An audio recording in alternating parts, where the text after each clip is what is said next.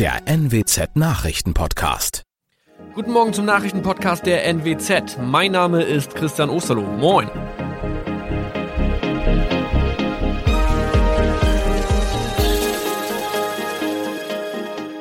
Und das sind unsere regionalen Nachrichten am Morgen. Die Grünen wollen Moorstraße in Oldenburg umbenennen. Viereinhalb Jahre Gefängnis für Falschgoldhandel. Und Landkreis Kloppenburg meldet ersten Omikron-Fall. Der Name Moorstraße könnte laut den Oldenburger Grünen rassistisch aufgefasst werden. Deshalb fordern diese eine Umbenennung.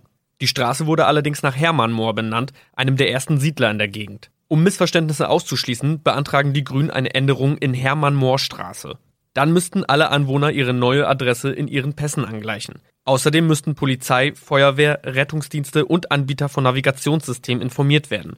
Die Stadtverwaltung schlug vor, ein Zusatzschild mit Informationen zur Person Hermann Mohr anzubringen. So könne man alle Irritationen beseitigen. Tobias G. musste wegen dem Verkauf von Falschgold am Mittwoch vor das Landgericht Oldenburg. Nachdem der Schortenser bereits im Mai zu einer Freiheitsstrafe von mehr als drei Jahren in Jever verurteilt wurde, betrieb er seinen Handel auf eBay Kleinanzeigen weiter. Das wog bei der Verhandlung schwer auf. Der 27-Jährige schrieb in die Inseratsüberschrift das Wort plated, was so viel bedeutet wie überzogene und nur vergoldete Ware. Da im weiteren Anzeigentext aber die Rede von einem Reinheitsgrad war und die abgebildeten Goldbarren eine Seriennummer trugen, handelt es sich hierbei um eine Täuschung. Tobias G. wurde zu viereinhalb Jahren Haft verurteilt. Ein weiterer Fall der neuen Omikron-Variante ist am Mittwoch im Nordwesten bekannt geworden. Der Kreis Kloppenburg bestätigt, dass eine Frau bei ihrer Rückreise aus Südafrika am Hamburger Flughafen positiv getestet wurde. Sie befindet sich weiterhin in Hamburg in Quarantäne. Da die Frau im Landkreis Kloppenburg lebt, sei auch das Gesundheitsamt Kloppenburg für diesen Fall zuständig. Zuvor gab es bereits bestätigte Omikron-Fälle in der Wesermarsch und im Kreis Leer. Das waren unsere Nachrichten aus der Region. Weitere aktuelle News aus dem Nordwesten finden Sie wie immer auf NWZ Online. Und Aktuelles aus Deutschland und der Welt hören Sie jetzt von unseren Kollegen aus Berlin. Vielen Dank und schönen guten Morgen. Ich bin Maja Däne und das sind heute unsere Themen aus Deutschland und der Welt. Wiederaufbauhilfe nach der Flut. Der Bund plant Soforthilfen und einen milliardenschweren Wiederaufbaufonds. Sorge vor der vierten Welle. Gesundheitsminister Spahn warnt vor einer deutlichen Zunahme der Corona-Fälle im Herbst. Und grünes Licht für die Ostsee-Pipeline. Die USA und Deutschland einigen sich über Nord Stream 2. Heute, vor genau einer Woche, sind viele Menschen im Westen Deutschlands dramatisch aus ihrem Alltag gerissen worden. In der Nacht auf Donnerstag hatte das katastrophale Unwetter weite Teile von Rheinland-Pfalz und Nordrhein-Westfalen innerhalb weniger Stunden unter Wasser gesetzt, Häuser geflutet, Straßen überschwemmt und Trümmerberge und Schlammmassen hinterlassen. Mindestens 172 Menschen sind dabei ums Leben gekommen und viele werden noch immer vermisst.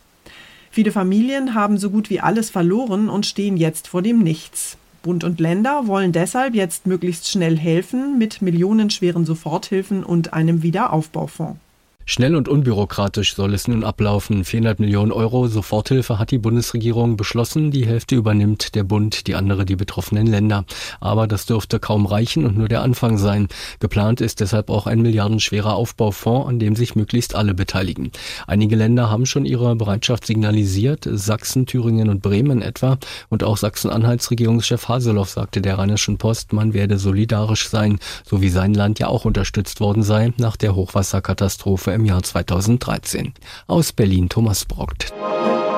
Angesichts der Unwetterkatastrophe ist die andere große Katastrophe, die Corona-Pandemie, in den letzten Tagen ja ein bisschen in den Hintergrund getreten. Allerdings gibt es auch da eher beunruhigende Meldungen. Seit mehr als zwei Wochen steigen nämlich die Infektionszahlen immer weiter an.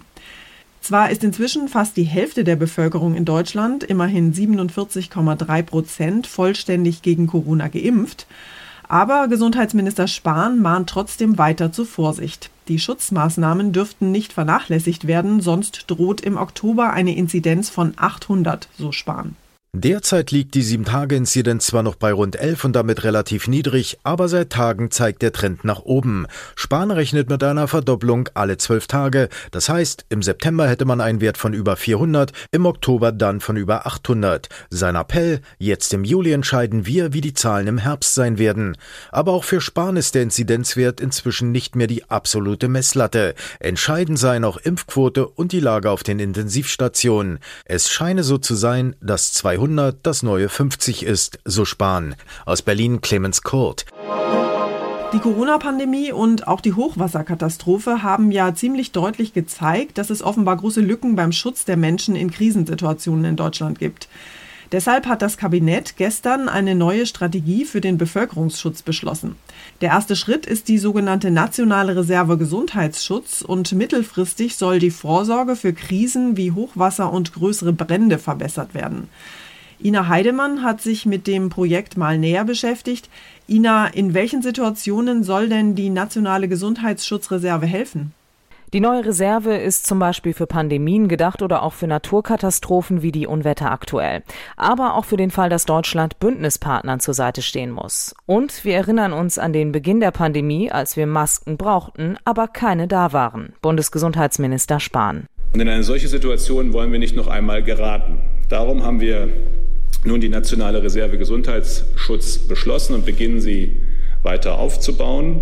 Sie sollen den Bedarf des Gesundheitssektors für sechs Monate decken können. Denn in der Not zu kaufen sei immer teurer, sagte Spahn, und manchmal sind bestimmte Waren ja auch gar nicht zu bekommen, weil zum Beispiel Lieferketten zusammenbrechen.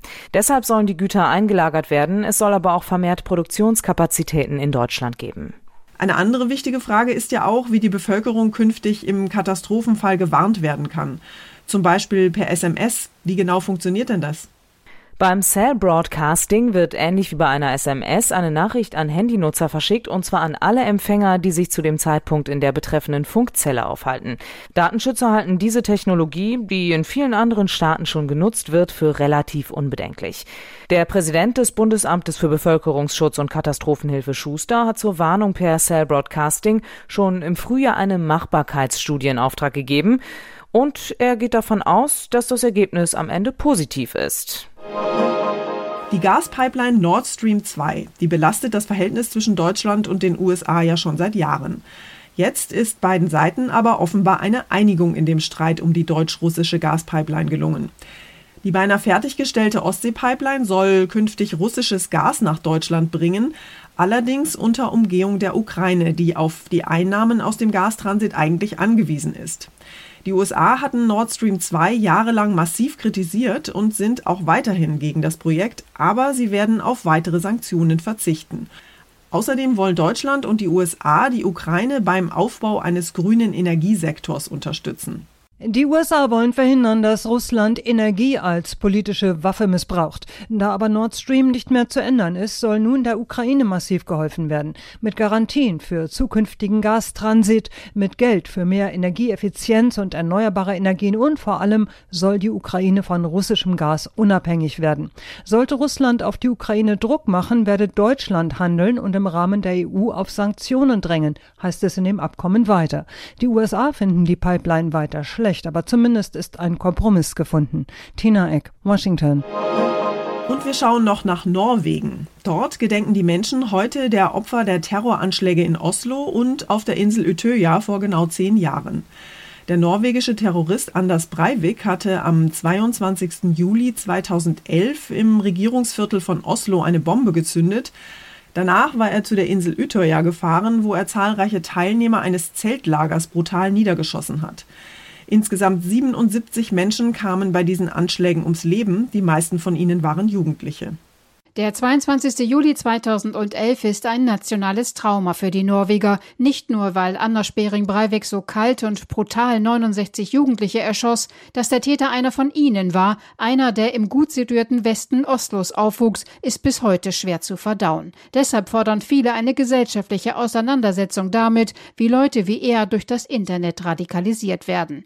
Bei den Gedenkfeiern heute in Oslo und auf Utøya werden die Namen der Opfer vorgelesen. Am Abend gibt es eine nationale Gedenkveranstaltung, bei der der König eine Rede halten wird. Aus Oslo, Sigrid Harms.